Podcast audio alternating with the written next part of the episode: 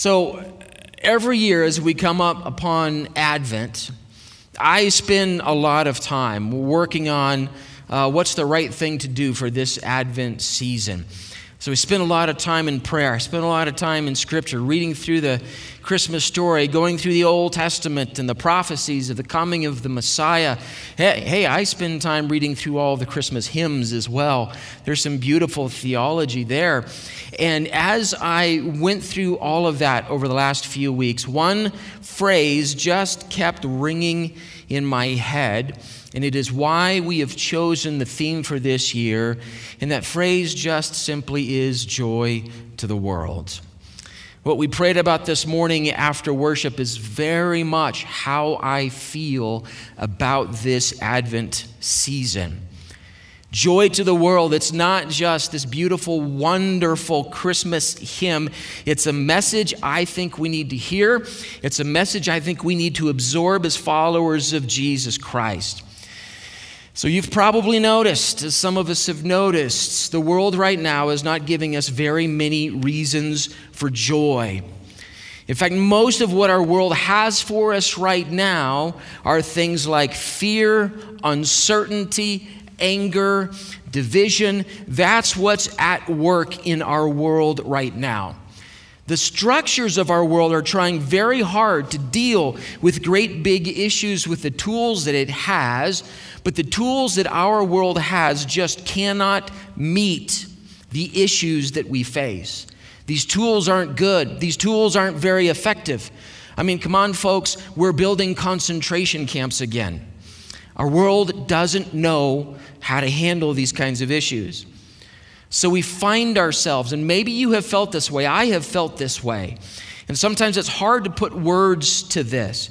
But we find ourselves constantly fighting some kind of anxiety or worry or concern. We feel as if the world has just lost its moorings, just one more step. It's just out of click. It's just not completely right. We're often looking for firm footing.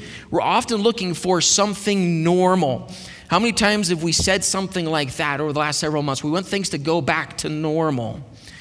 For me, it's as if I have this kind of spiritual itch that is very hard to scratch. It's like that spot in the middle of your back that you just can't quite get, but it's there.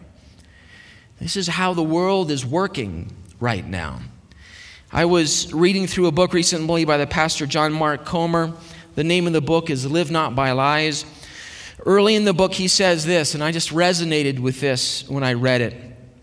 He says this we feel this constant conflict, not just out there in culture or in our digital news feeds, but inside the fabric of our own minds and bodies.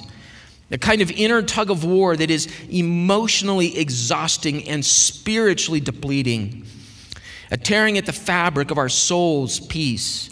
Why do I feel so tired, worn down? Why does every day feel like a battle just to stay faithful, to keep following Jesus? Here's an idea maybe because it is. But into this world right now, into this sense, comes this season of Advent, comes this time of Christmas we read through the story, and this time of year is full of angels showing up and saying things like, Fear not. I believe that's the most repeated phrase in all of the Christmas stories. Fear not. They sing things like peace on earth. Angels say things like, I bring you great good tidings of great joy. So, friends, what if we spent this Advent season discovering the joy of Jesus Christ? Not some sort of dopamine shot, not some sort of emotion that comes and goes, but actually finding the joy of Jesus Christ. What if we learn somehow spiritually how to blow aside the fog of this world and find rejoicing? And find rejoicing not necessarily in our circumstances but find rejoicing in the birth of Jesus Christ. Find rejoicing in the character and nature of God Himself. Can I'm going to ask another question that maybe over the next few weeks will come clearer and clearer. What if joy is deeper than fear or anxiety? The joy of the Lord, again, not an emotion, not a roller coaster, but what if the joy of the Lord is deeper than anxiety or fear? What if the Lord of joy ruled in our hearts and minds and lives? What does this mean? What does Scripture have to say about this? So, what is it in the coming of Jesus Christ that is supposed to bring us joy? So, as we start going through this this morning, we read this passage, and over the next few weeks, we're going to read a lot of Scripture to see what Scripture has to say about joy and why the coming of Jesus Christ brings us so much rejoicing. So, as we do so, let's prepare room for the coming of Christ, coming of the Messiah into our lives.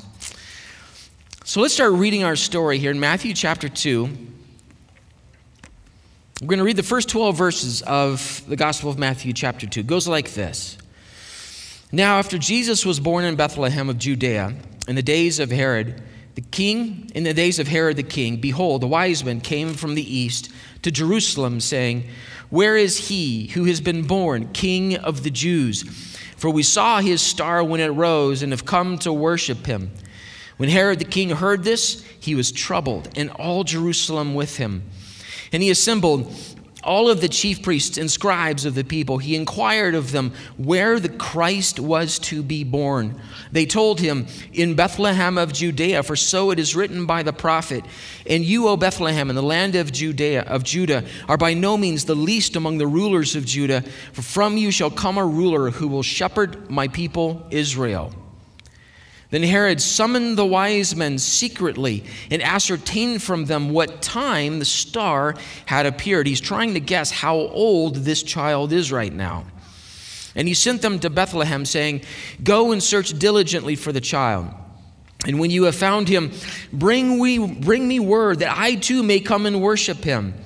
After listening to the king, they excuse me, after listening to the king, they went on their way, and behold, the star that they had seen when it rose went before them until it came to rest over the place where the child was. When they saw the star, they rejoiced exceedingly with great joy. And going into the house, they, saw the child with Mary his mother, and they fell down and worshiped him. Then, opening their treasures, they offered him gifts gold and frankincense and myrrh. And being warned in a dream not to return to Herod, they departed to their own country by another way. The wise men rejoice when they see this child, when they finally find Jesus Christ. They rejoice with exceeding joy.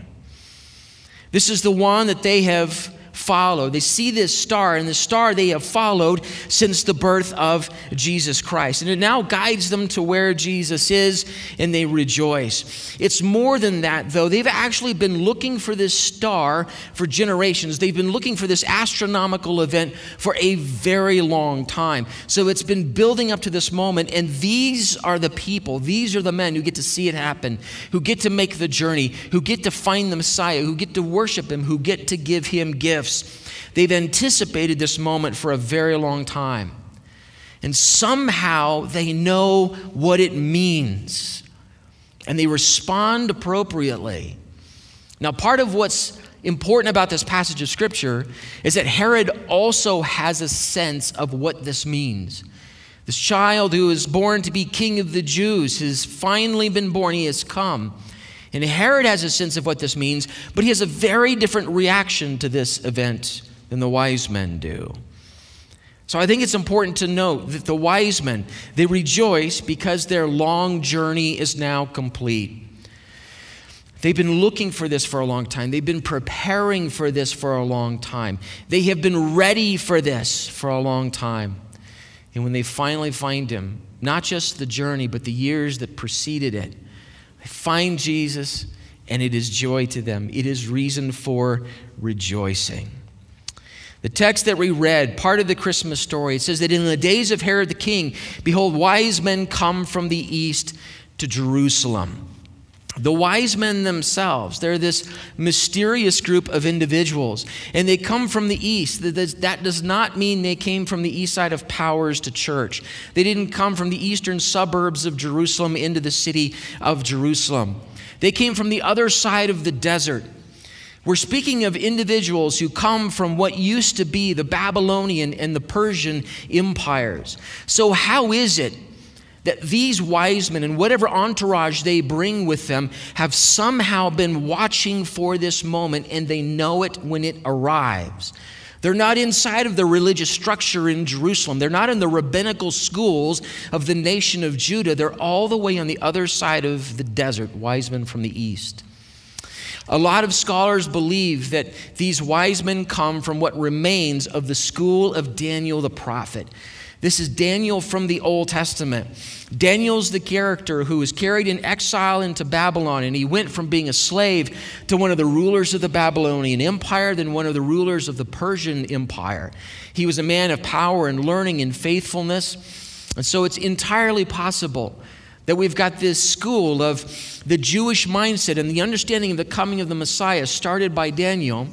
And these wise men are disciples of that school. Now, that means that this school of individuals has been waiting for this for more than 500 years. They've been preparing for it, they've been watching for it. And these are the guys who get the chance to make the journey and actually find Jesus. It's no wonder there is joy for them. They come to Herod and they say, We saw his star in the east. I love how they talk with Herod, and Herod tries to manipulate them, and, and God warns them in a dream, and they go back another way because Herod has no intention of worshiping Jesus Christ. But the wise men are aware of a few things, and I like this. They saw his star.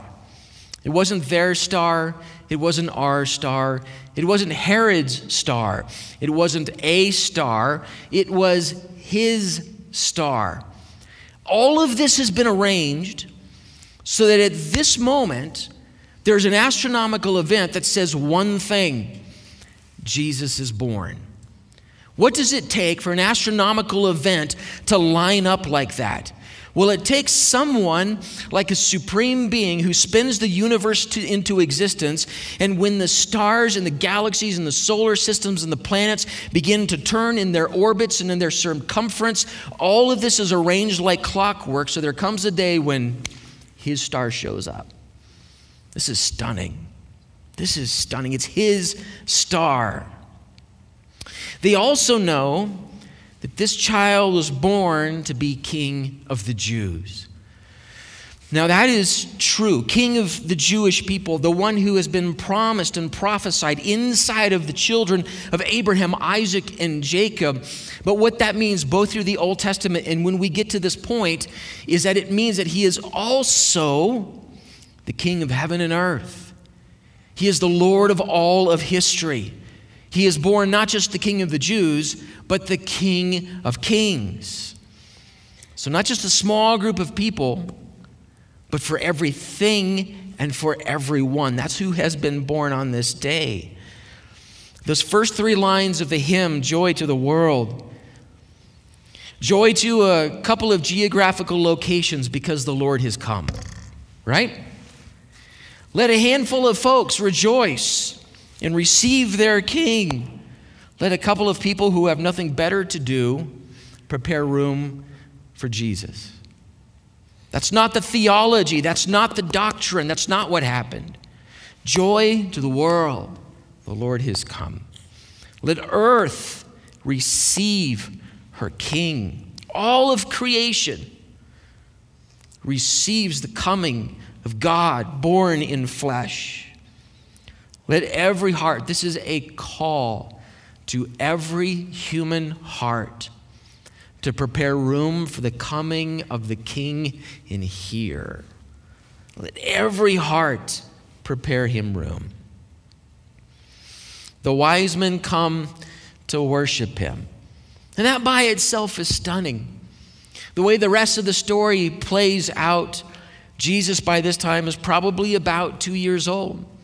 So here come the wise men with their gifts, and they're worshiping a toddler. These men who've been studying all of their lives probably have places of influence and importance in their culture. They come and they bow and they worship this two year old because you know this is not a two year old. This is Emmanuel. This is God in flesh. So they come to worship him, and watching the wise men respond to the birth of Jesus Christ is our window into their joy. What is it that gave them joy but didn't give Herod joy? So, Herod, like we read, Herod, like we mentioned, has a very different reaction to the coming of Jesus Christ. The star frightened him, it gave him anxiety, it angered him. The star didn't excite him about who had been born. Herod believes that I am the king of the Jews, and no child is going to be born that is going to challenge that. And it is this event, as you read through the rest of the chapter, that leads to what we historically call the slaughter of the innocents. What Herod wants to do is go to Bethlehem and slaughter every child two years old and under. Nobody will challenge my title as king of the Jews. And of course, none of that works. Herod has absolutely no intention to worship Jesus. He has every intention to get rid of him, every intention to actually kill him. But, friends, notice this about how this all works. The way this story is talked about. The star, this astronomical event, is inevitable, it is untouchable. Is it possible at all that an individual like Herod, with whatever kind of power that he had, is it possible for him to actually stop the moving of the solar system so that the star never appears? Is it possible for him to actually keep this from showing up? Is it possible for him to blow enough clouds through the sky so that nobody sees the star? You see, what God has done is not just an astronomical event, it's a meteorological event as well. God has blown the clouds aside so that they can see the star and know where the child has been born. Can Herod change that? Can any human being change that? Who can do that? Only God can do that. Herod, nobody can change either the sign of the coming of Christ or what it means for Jesus to be born. Friends, Jesus is inevitable. Jesus is inevitable. His first coming is inevitable, and his second coming is just as inevitable. Through this Advent season, we do two things at once. We remember the birth of Jesus Christ. We put ourselves back inside of these stories, back inside of their hearts and, and shoes and their lives, and we're anticipating and we're excited that finally the Messiah has been born to us. But then we put ourselves back in our own places. We see the darkness around us. We watch the light be born, and we anticipate the inevitable second coming of Jesus Christ. Jesus is inevitable. So Herod cannot change what it means for the Messiah to come. But his decision in reaction to it is manipulation and his murder. You know, when you find him, come back and tell me because I'm excited too. I want to go worship him. That's not at all what he wants, right? But none of us can change the brute facts. None of us can change the brute facts. Jesus was born of the Virgin Mary. He came to us as God in flesh. He is the Savior of the world, and there is no other. So, the only real question for you and me in a place like that is something like so now what? Now what? Many people make the same kinds of decisions that Herod made. I'm going to reject it, I'm going to deny it, I'm going to spend my life trying to tell other people it is false and fake. I'm going to turn my back on it. Or they're going to make the kinds of decisions that Herod's counselors make. This is something that goes by really quickly, but it's important. He calls the chief priests and the scribes to him. These are people who know the word of God. They understand that the Messiah is on his way, and that's a big deal for them. The wise men have shown up. We've got this unique astronomical event. It's such a big deal. Herod calls them in and says, Just asking for a friend, but where's the Messiah going to be born? They know exactly where the Messiah is going to born, be born, and what's their reaction? Nothing. It's nothing to them. None of this gets put together for them. Many people make that decision with the birth of Jesus Christ. It just doesn't matter. Many of us believe that we are the kings and queens of our own lives. Nobody is going to challenge me. Nobody is going to take the throne of this life except me. Many of us make that decision as well.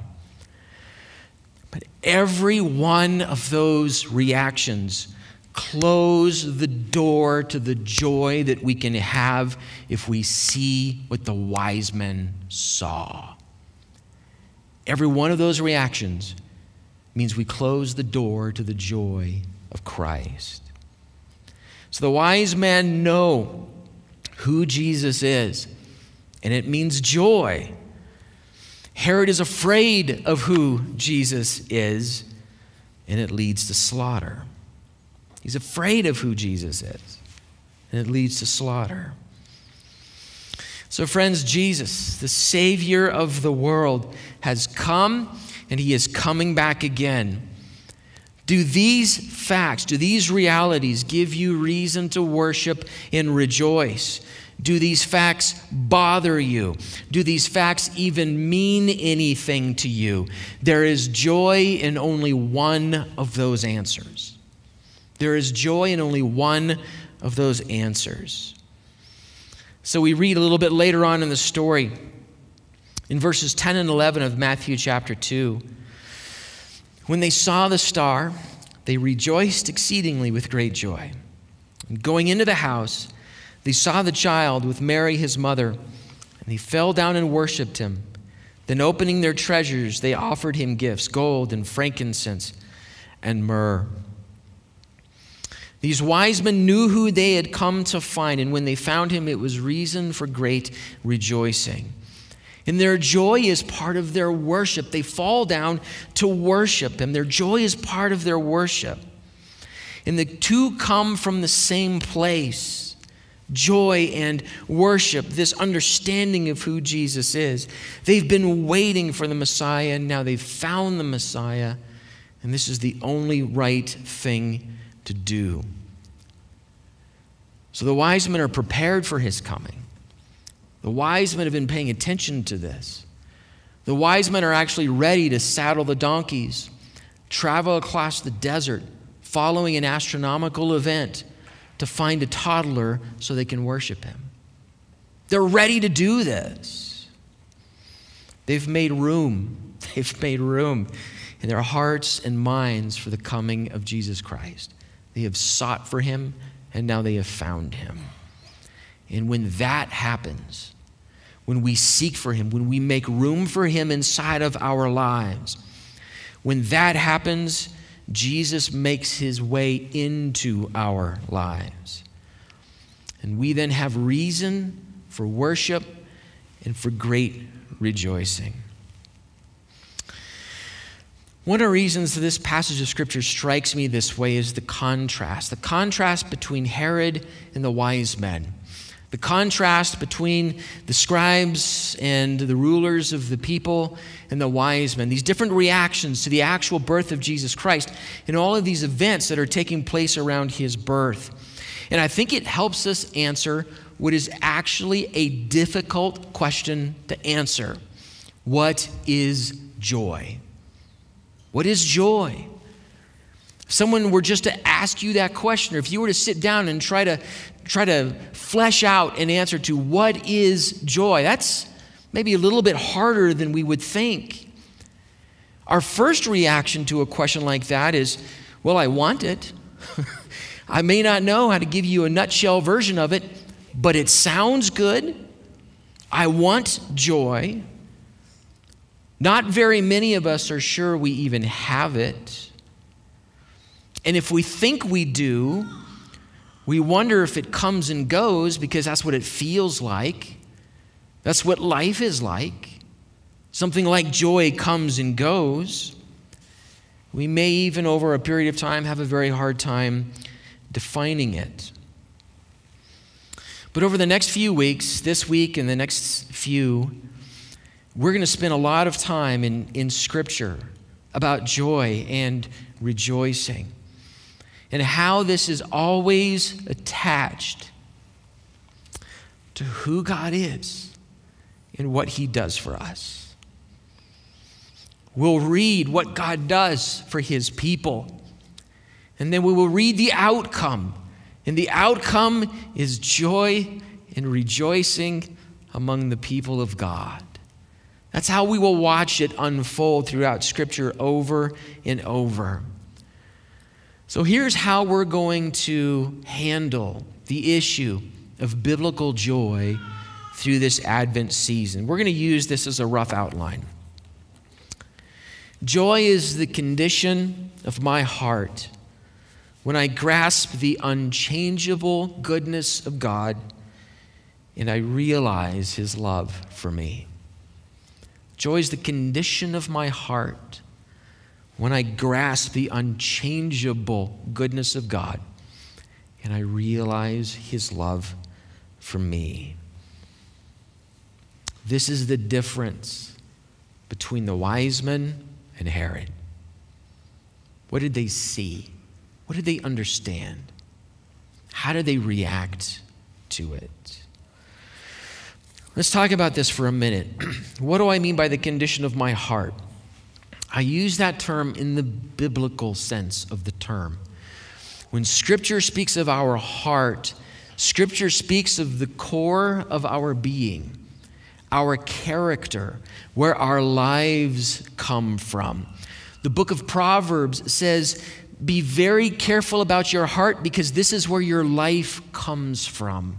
We live from our hearts. What's going on inside of the very center of our character. So, this is really important when we talk about biblical joy. We are not calling joy an emotion. We will sometimes feel joy. We will sometimes experience the emotion of joy, but sometimes we won't. sometimes we'll have other emotions, right? So we're not going to call joy an emotion. Emotions come and go, but biblical joy is stable, it is durable, it is lasting. Charles Spurgeon, in a sermon that he wrote on joy, he says it like this Do not therefore set too much story or too much weight by your own feelings as evidence of grace. The fruit of the Spirit is joy, but you may not at this moment be conscious of, conscious of joy. Trees are not always bearing fruit, and yet their fruit is in them when they lose their leaves. trees have lost their leaves now, but when they come back in the spring, they produce leaves and they produce fruit because it is still inside of them. Grasping the unchangeable goodness of God and we speak of the goodness of God, we were speaking at the same time of the power of God. You see, the goodness of God is inseparable from his power. God is all powerful, so thank goodness he is all good. He can do all things that are possible, and all things that God does are good. The unchangeable goodness of God. A few years ago, we went, we did a sermon series on Psalm 119, verse 68. In all of the verses inside of that long and beautiful chapter, the one that just stuck with me is chapter, is chapter 119, verse 68. It simply says, Speaking of God, you are good and do good. Teach me your statutes. It's a very simple way of expressing one of the fundamental truths of the Christian faith God is good, and all that He does is good. And His character has never changed, It is not changing, and it will never change. Nothing that ever happens will change the goodness of God. So, because the character of God does not change and cannot change, joy can enter everyday life. If my joy is grounded in who God is and what God does.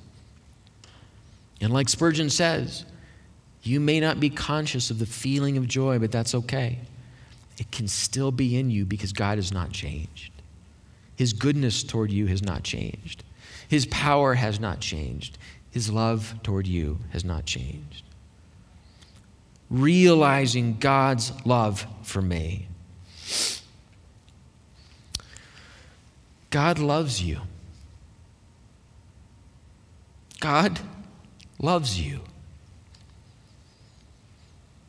I had an opportunity the other night to just pray that simple prayer over a woman who was broken, completely broken. And to simply be able to tell her, not as some sort of emotional pablum, not as some sort of just little pill you throw out on the table, but as an unchanging, eternal truth. God loves her. God loves you. He loves you so much, He sent His Son to be born in a manger, to live a sinless life, to show us who He is, die on a cross, to pay a debt I owe, and to rise again from the dead to secure eternal life for anyone who believes in Him. God loves you. I like the way the Apostle Paul puts in Ephesians chapter 3, verses 17, 18, and 19. He says this. And this is part of his prayer for the Ephesian church, so that Christ may dwell in your hearts through faith, that you, being rooted and grounded in love, may have strength to comprehend with all the saints what is the breadth and length and height and depth, and to know the love of Christ that surpasses knowledge, that you may be filled with all the fullness of God. He's just coming up with words to try to say, I can't say this enough. The breadth, the height, the, de- the depth, the length, the love of God that surpasses how much you will ever know that God loves you. The condition of my heart when I understand the goodness of God and I realize His love for me. You see, God is offering us and we see it especially during this season. God offers this world something that is trying very hard to manufacture, but it simply will never be able to really accomplish. The coming of Jesus into this world is announced with things like peace and joy and hope you see, the answer to our deep need for joy will never be found in human systems, but in our relationship with Jesus Christ. So, the call this morning, the call this morning is to come to Christ. I want us to ask ourselves some honest questions. Through this Advent season, this is just part of what we do. I hope we're reading through the Christmas story, and I hope we're paying attention to this, not just the season itself and, and the decorations, but paying attention to the coming of Jesus Christ. So we're preparing our hearts, we're preparing room for Jesus Christ in our lives. To ask ourselves some honest questions How much in my own heart and mind can actually be seen in Herod? Where am I bothered by Jesus? Where am I angered by him? Now, there are times in life when it's like that, and we feel that, and those struggles are real. But the solution to those struggles are never found in slaughtering babies. You're not going to fix it by denying him. You're not going to fix those struggles by ignoring him. You're not going to fix those struggles by making it your life's goal to ruin other people's faith as well. You will only find solution when you come closer to Jesus Christ. Or maybe we ask the other question with the other reaction How ambivalent am I to this whole thing? I just simply don't care, or I just don't see the importance, or we pull out words like, Why is this even relevant to me? These are just bumper stickers we use to ignore reality, really. This may be the greatest delusion cast over our culture right now. Even when you don't think about the air that you breathe, the air that you breathe is still necessary for your life. Air is not relevant to me. Whether or not you think about the importance of Jesus Christ, He is necessary to your life. How much of my joy is sporadic? My answer to that question is most of it, right? How much of it does come and go with my circumstances, with my emotions, with things going the way that I want them to go? Again, the solution to that roller coaster feeling of is this joy, is this not joy? The solution is to make more room for Christ instead of less. More room for Him instead of less. I need to know Him better instead of constantly searching for joy substitutes. And joy substitutes usually are these shallow things, these hits of dopamine these simple little things that we do that we think make us feel better or will solve this emotional problem that really doesn't get to the issue. We need to be closer to Jesus Christ. And then, am I ready? Am I actually ready to take the steps necessary to make room for the Messiah? The wise men, they studied, they waited, they journeyed, they worshiped. Am I ready to do something similar? To wait on His presence, to spend time in His Word, to study who He is, to spend time in prayer and with the body of Jesus Christ, learning these things in discipleship, in growth, and to journey to seek after Him, as Scripture says, with all of my heart, and He will be found by me. Am I ready to actually make room for the Messiah in my heart? I want to finish this morning by reading sections from uh, the book of Isaiah, chapter 55. I'd encourage you to take this entire chapter home this week, spend some time with it in light of the issue of joy and the coming of Jesus Christ and the goodness of God and everything that we are going to be dealing with. I'd encourage you to spend time with Isaiah 55, but here are a few chunks of this chapter. I just want us to hear what Scripture says. Come, everyone who thirsts, come to the waters.